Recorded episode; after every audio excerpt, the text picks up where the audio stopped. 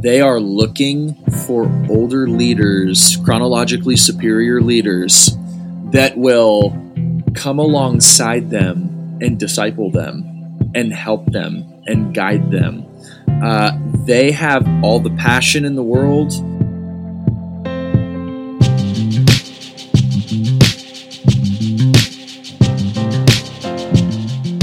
Well, hey guys, welcome back to the podcast. I'm Jonathan, your content producer over at Stay Forth Designs. I'm excited to jump into our episode today. It's a deep one, and so I hope that you um, really slow down, take a pause with what you're doing this morning as you're hearing this, wherever you're at. If you're at home, if you're driving, if you're on vacation somewhere, this is a really good conversation. Um, we're dealing with the topic of grief and loss and what it feels like when you're at the bottom. Um, there's a lot of encouragement here. There's a lot of really great nuggets of leadership gold between this conversation with Alan and Luke Lezon. So, really sit back, slow down, take a pause. And we've all felt lost this year, and we've all been trying to get back up on top and gain traction and take next steps forward. And I firmly believe that the content in this episode will help you do so. So I'm excited for you to hear this conversation. It's very real, it's very poignant, and it's very timely. So sit down, take a pause, refill your coffee, wherever you're at. Listen to this episode once, twice, invite a friend, and enjoy today's episode with Alan Briggs and Luke Lezon talking what it feels like when you're at the bottom. Luke, thanks for coming on the podcast, man. Hey, thanks for having me, Alan. It's good to be on, bro. Well, everybody has everybody's lost a lot. We were just talking about that before we started recording. Um, it's different. We're all grieving different things in this season, and um, it was it was interesting. We were actually together with a group of leaders as we kind of realized this thing is is really a thing. We're start yeah. we're starting to realize some of the things we are going to lose together, and even a trip or retreat we were supposed to be on that next week. We are really looking forward to um, yeah. didn't happen. So these are strange days. Um, talk a little bit about loss right now, kind of what you're what you're seeing um, out there uh, for yeah. leaders, but also some of the things that you're experiencing within yourself, uh, things that you're grieving right now. Yeah, I think, man, you know, the thing that we were kind of talking about earlier is just particularly with the with the losses during the quarantine. It's it's hard because you try not to measure uh, one loss versus the other, but I've just, I think specifically for leaders, just had a heart for the fact that they're kind of having to work overtime in a season or situation where a lot of people are maybe able to find a little bit more rest. Uh, not to say that leaders can't find rest in it, but there's a lot of leaders that are having to scramble to figure out. Um, I hate the word new normals, uh, but just ways to engage uh, the people that they lead, the businesses that they run, the churches that they're you know, pastoring. And it's been a lot of, I think, heavy lifting on the front end. Don't know what this looks like moving forward, but I just, I feel for them that they maybe were already exhausted and it's maybe just now, four or five weeks in, where they're maybe able to get a little bit of rest themselves. And so I, I grieve that for them. Um, but on a personal level, uh, I would say just, just momentum. Uh, I hate, I hate the, idea of always kind of living in the future, but it's something I struggle with. I think a lot of people struggle with, and uh, I I do tend to have like a destination addiction. Like once I get to X, uh, then I'll then I think things will be better. If I get to Y, well then things are going to be where I want them to be. And uh, I just felt like there was a lot of momentum going into this year for Lindsay and I. And it's not that the momentum has slowed; it's just that there's a little bit more uncertainty. And so um, we've just been we've been battling that. Um, you know, of course, there's there's some like I, I, would say income dips, but we're not spending any money, you know. So it's just it's a different and a difficult time to be leading anything. And the I, the thing I don't want more than anything is for leaders to come out of this and be going, I am more exhausted coming out of this than I was going into it. Yeah, man, there's a lot of tired leaders right now. And it was interesting last week, uh, Luke, I spoke into leaders' lives and said, if you don't fight for your rest, nobody else is going to. And yeah. actually, some of them took two days off. Uh, one of them even went to his boss, took four days off. Um, and they just gave them, you know, kind of a mental health break and said, you don't have to use vacation. Um, just sit at home and do and be and recover. Mm. Uh, everybody initially was saying, "Oh, this is like introverts' dream," but introverts are saying, "I feel very trapped. There's people around me who need me, especially if your parents." Um, so let's just admit this is hard for everybody. We're all grieving different things. So, with that said, uh, kind of priming that, wanted to have a little bit of fun. Wanted to start with a quarantine lightning round, and then we'll head okay. into the other stuff. So, um, feel free uh, to answer these as honestly as possible. We will fact check Lindsay after this. Just a quick note. Oh, so, Luke, oh, approximately boy. how many days during quarantine have you worn real pants? And sweatpants do not count. Oh my word! Do joggers count? Probably not. Uh, they're uh, sweatpants. They're, glor- they're, glorified sweatpants. Um, yep. I, I honestly can say maybe for a total of seven days. I've either been in like shorts or joggers, sweatpants, things. Hmm. You're a better man than I. What's been the worst thing about quarantine for you personally? Oh, not being able to go to the gym has been really bad. Having to work out at home. I it's a it's a big thing for me to be able to I hate working out, but I know it's good for me and not having that space has been very very hard for me. And no mm. Mexican food. No Mexican food has been tough. I got to throw that in there. Ooh. Let, let's be real about that.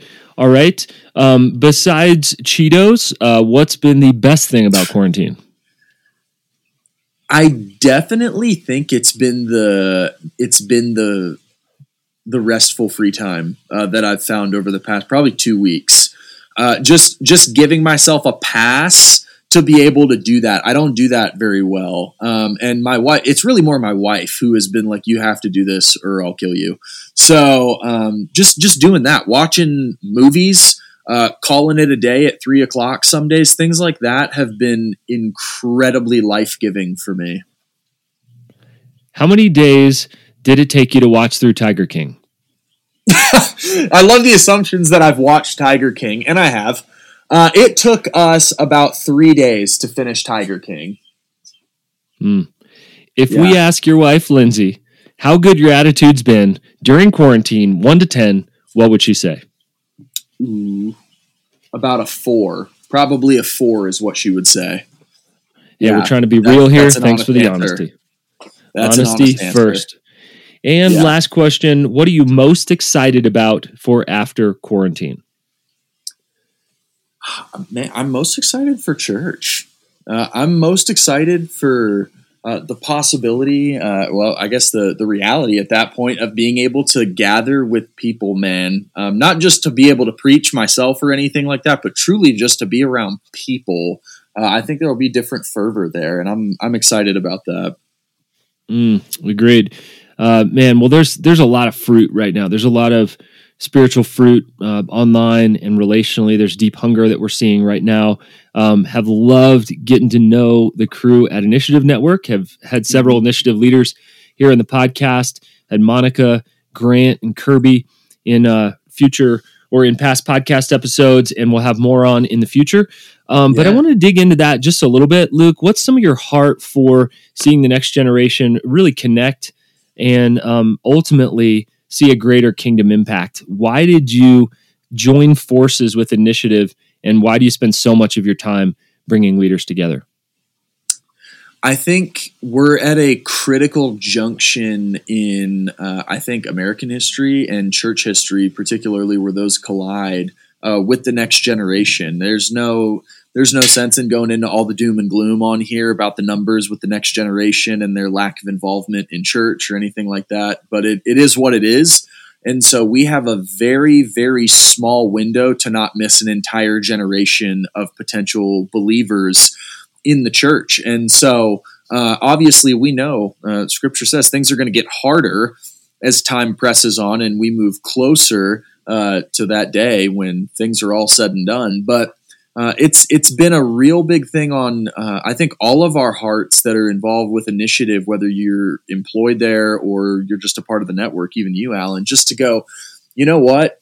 Um, a lot of people knock on the next generation, and I'm not even going to say they're wrong. A lot of the things that they have to say are right, but we need to be unified in what we're doing moving forward with the next generation because we can just keep knocking them and miss them, or we can come alongside them uh, and I say this as someone who's, you know, kind of a part of that, uh, and bring everybody together and say, listen, everyone says we're narcissistic.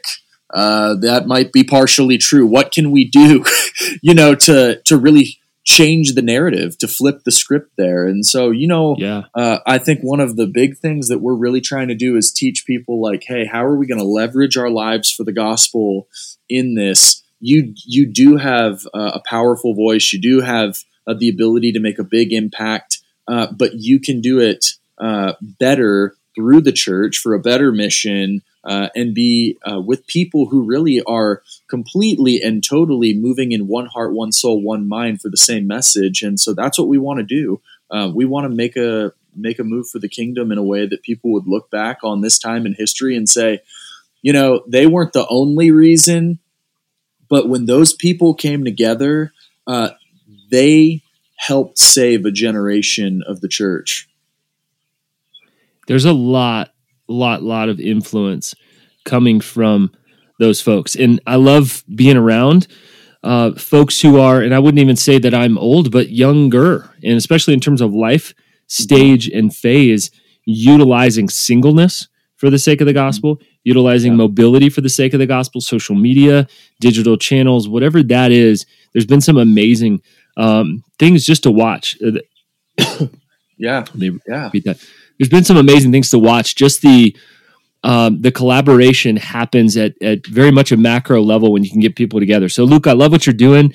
Also, you find what you're looking for. So, if you come in gloom and doom, you come in looking for things against the next generation, you will find it. That's always been true of Yeah. every generation looking back. And yet, if you come in looking for what God's doing, you'll be blown away by it. There's some beautiful things happening there.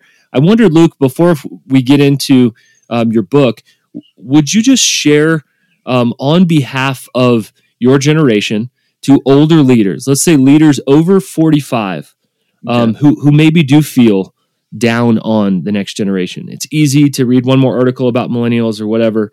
Would you just share uh, for leaders over 45 what your generation is looking for and what could be really helpful to the next influencers coming, moving, and shaking? Yeah. You know, I think the big thing that we're all looking for, and you've experienced this, Alan, so you can testify to this truth that they are looking for older leaders, chronologically superior leaders, that will come alongside them and disciple them and help them and guide them. Uh, they have all the passion in the world. Uh, they've got influence that is whether whether that's something we think is a good thing or a bad thing. They have it, uh, and they don't know what to do with it. Uh, we have all these people that are incredibly gifted, incredibly passionate, and you know they are really looking for stability in areas where they lack. Because you got to understand too. I mean, this is the fatherless generation as well. So you've got all these people with passion, influence, power, but they lack resources, they lack wisdom, and they want to know how do I leverage my life. Uh, they want to know they want to know simple things. They they're like, how do I invest money? They they do not know uh, a lot of basic things that I think uh, older generations would say. How do you not know this? Why are you not doing this? They need guidance. Um, and if we can get them in a position to where they are really in a position to succeed because of the the path that has been blazed for them by these older generations of leaders, they'll be unstoppable. And hopefully, we can lay the groundwork for a generation that comes after us in a way where that generation will do better than we did. There's so much competition in life. Um, I hate to say that in ministry, it feels like there's a ton of competition sometimes. And uh, I just I want to see everybody get to a point where we can go. I want the generation that comes after me to do better than I did, you know, uh, because it's not about it's not about me. Um, we really want people generations after us, uh, and I would hope for older generations it's the same answer that they want the generations that are coming after them to be completely and totally on mission uh, for the kingdom of Jesus Christ, and that's that's what we want. And so uh, that would be my thing. To I know that um, they probably don't have the time to have people come and find them, and uh, or to go out to other people and be like, "Hey, man, can I disciple you?" But just to have a posture and a willingness to do that, I think is a huge, huge thing. Mm, that's good. We have no space and no right to be competitive, to be anything but collaborative, to be anything but raising up the next generations. Don't forget about um, those that come in Gen Z and those Yeah. who are already um, counting the cost of their faith that will cost more than past generations. Um, love that, Luke. We'll continue to, to be talking about that, interviewing some leaders from Initiative on here. Luke, talk about your book. As an author, I know that these aren't just quaint ideas that start somewhere, and, and this book was deep and written from a place of pain. So, where does the message of your mess matters come from in your life? Yeah, uh, you know, it's funny. I always wanted to be an author, uh, but you know, I wasn't exactly sure if I had anything to say. And you, if you pray for something to say, you know, sometimes God will give it to you in a way that's not the most fun. Um, Uh oh. And- Heads and up. for- Get ready. yeah, and for me, um, it was crazy. Uh, the, what God has, He deals with us. I feel like specifically, like you don't deal with one kid the same way that you deal with another. Uh, you you know how to approach them differently, and and for me, God has always used a lot of uncertainty in my life uh, to really just help me balance the scales of my trust a little bit better. And so there was a time about four years ago now where uh, I just came down with this unbelievably mysterious illness that just befuddled doctor. I mean, they just couldn't figure it out. I mean, tests I had. I, I say in the book. I mean, I had endoscopies, colonoscopies. If there's an oscopy, I had it uh, to try and figure out what is going on inside of this guy, where he's losing weight at a rapid pace. Uh, he's just he just looks emaciated. Uh, I lost fifty pounds uh, at my worst point, and I mean I was just kind of a shell of myself. Couldn't work, couldn't do anything for six months. And in the middle of of all of that, uh, I, I wish I could sit here and say to you, man, that I handled it super well. Uh, and I had like days where I did better than others, but overall, if it was a pass fail, I would say I failed. Uh, but the good thing is, God, I don't think was looking for me to pass or fail that. I think He was just getting me to realize um, where where my my trust had to be, where my faith had to be, because um, I had had a lot of success early on in life in ministry, and uh, I think God really broke me of pride of self, uh, and not even necessarily that I was the most arrogant person walking the earth or anything like that, but just where it could have gone um, as more opportunities came along, and so it was it was just crazy dealing with this uh, issue, and right smack dab in the middle of the uh, illness that I was dealing with, which turned out to be a parasite, by the way. Uh, they just couldn't find it. They thought I had cancer at one point because my white blood cell count Wow. was high, and because um, you know when your white blood cell count is high and you're losing weight, that's a bad, bad combination. Uh, Mm. And so they ended up finding out it was a, it was a parasite, but in the middle of it, I had no clue what it was. And I was preaching uh, at a church. I was the associate pastor at a church at the ripe old age of 23.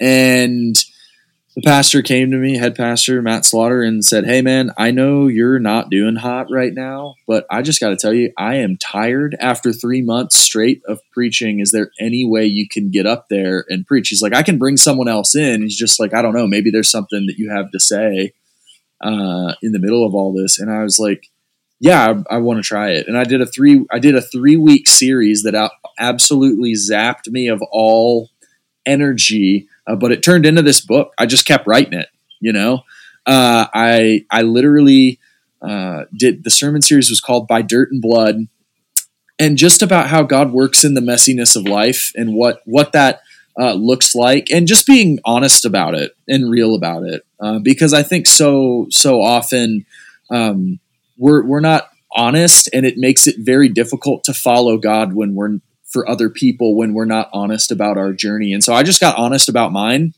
uh, and and just how God was meeting me uh, in it. But He wasn't just meeting me in it. Uh, I really tried to steer away from the victim mindset of just like, hey, I am a victim of my circumstances, and I'm in this mess, and God met me in it, and He's just holding me there. Um, I want that's not a good story. Uh, and it's not the gospel story. The, the story is that God met me there and he yanked me out of it.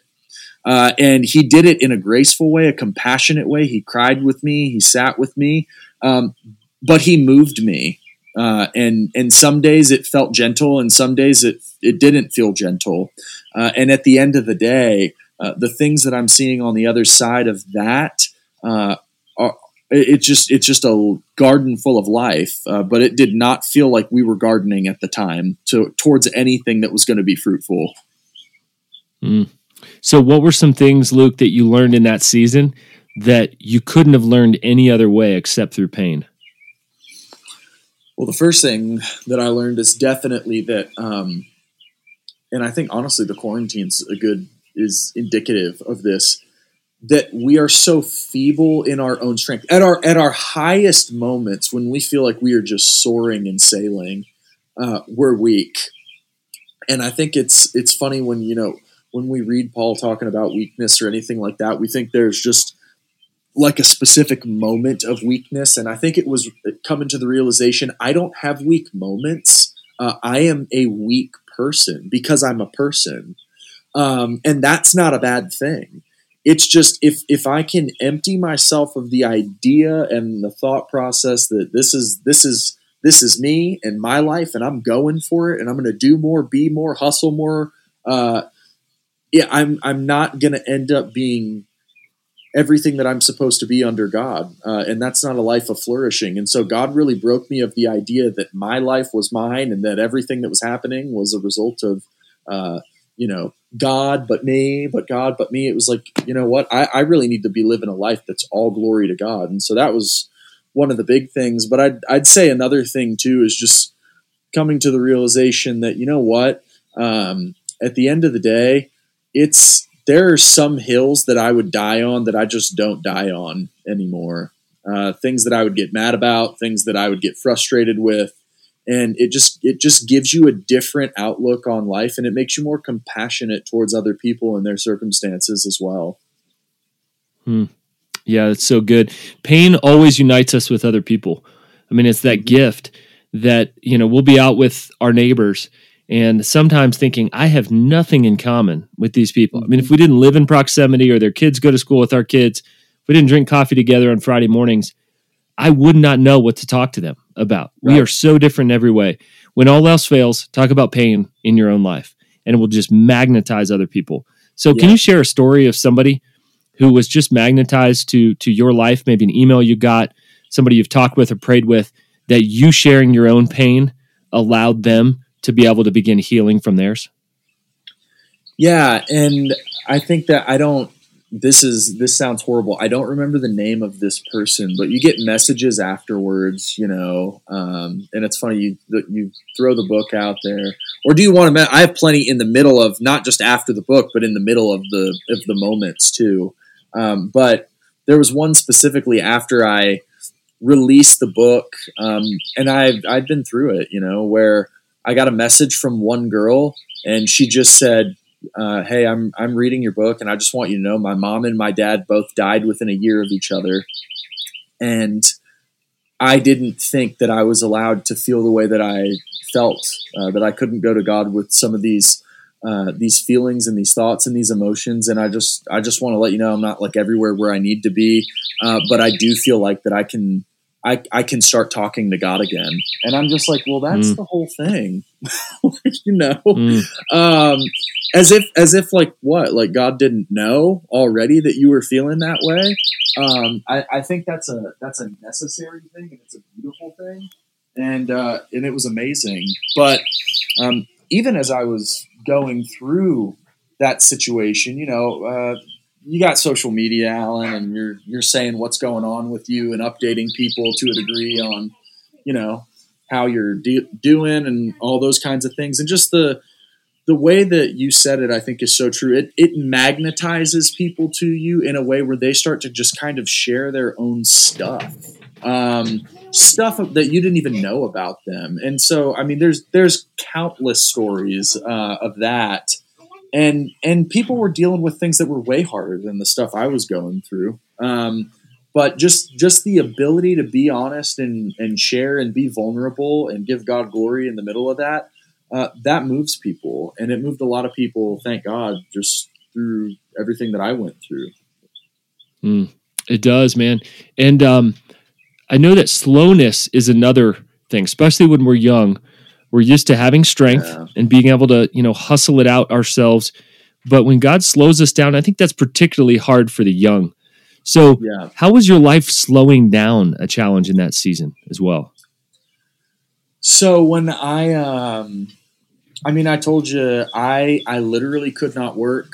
Uh, I was at the doctor all the time, pr- pretty much bedridden, and I think that was that was another huge lesson there. There's there is a youthfulness that I was still um, putting a lot of hope and strength in, and and just came to find out that's not that's not ultimately going to work uh, over the long haul of life. And so, one of the more difficult things uh, was just coming to the realization that I can't do the things that I used to do. Uh, so, what am I going to do in the middle of all of this? Uh, and I actually I read a book um, called Silence. I forget who it was a Japanese guy that wrote the book, and I can't remember his name. And it's based in Japan, but literally talking about uh, the suffering of Christian missionaries uh, over in Japan in like the 1500s or something like that, and uh, just just realizing that there is there is a a slowing down process I feel like in everyone's life uh, and in this book in my own life and in all the people that I've talked to in my life while I was dealing with sickness and as I came out of it even today I think everybody has a moment in their life where God slowed them down and that kind of changed the trajectory of their life. Uh, and I, I kind of have that hope for this quarantine honestly. Um, just that there's a lot of uh, people i'd say a lot of people in business and church that are kind of kind of leading with our vision in mind. And i think when we slow down what happened for me when i was sick and what happens for a lot of people i believe is i started to really kind of forfeit my vision and start to really seek god's vision.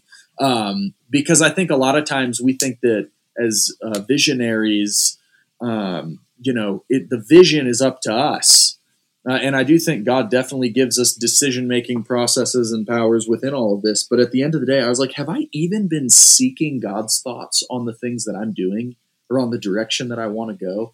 Uh, and the reality was, I hadn't. I had more just been, my prayers were kind of consumed with, um, God, can you bring this along or can you bring someone like this along that can help me get to X? Because you know I'm trying to get to X. And right now it's going to be difficult without this, that, or the other. And so if you could bring that, that'd be great. And God was just kind of supplemental to what uh, I was doing. And it wasn't just like laying my life before the Lord and just being like, God, what, what do you want me to do?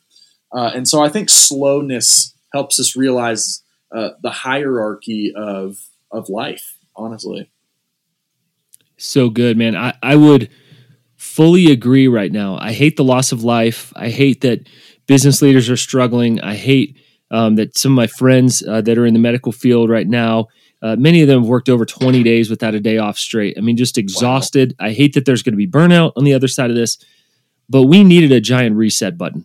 I mean, let's be honest, our world is not flourishing right now. We are going too fast.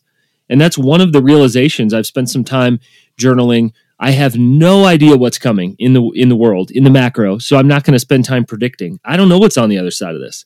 Like you said, there is no new normal after this. We're going to have to figure out next season. We're going to have to unlearn before we can relearn. We're going to have to be fully disoriented before we get reoriented. Uh, yeah. But I have reflected on myself. I do know what God is doing in me, and I know that I'm am slowing down. I think I was already at a pretty healthy spot before, but man, there were parts of our lives that are breakneck speed. Our evenings have been beautiful. Chances there's no reason to rush through dinner. Should we start at 5:30? I don't know, maybe 7 tonight. Like it doesn't really matter. Uh, and so it's a strange thing to be working, but also feel like I'm kind of on staycation at the same time. Um, another thing, Luke, that's been interesting for me, I've never heard really high capacity visionary leaders say, I don't know as much as I've heard in this season. I mean, those three words have been beautiful that it's okay right now to not know. And in fact, yeah. if we pretend we know more than we do, I think it's going to lead us to dangerous spaces to make bad decisions and um, not consult the Lord and, and our teams. So. I absolutely agree. Luke, I think your words earlier are are real. And I would encourage you guys listening that if you are grieving something, even if it is the loss of momentum, things were going well. And I was expecting to build on the last season. If you can just name that, when we name things, we tame things.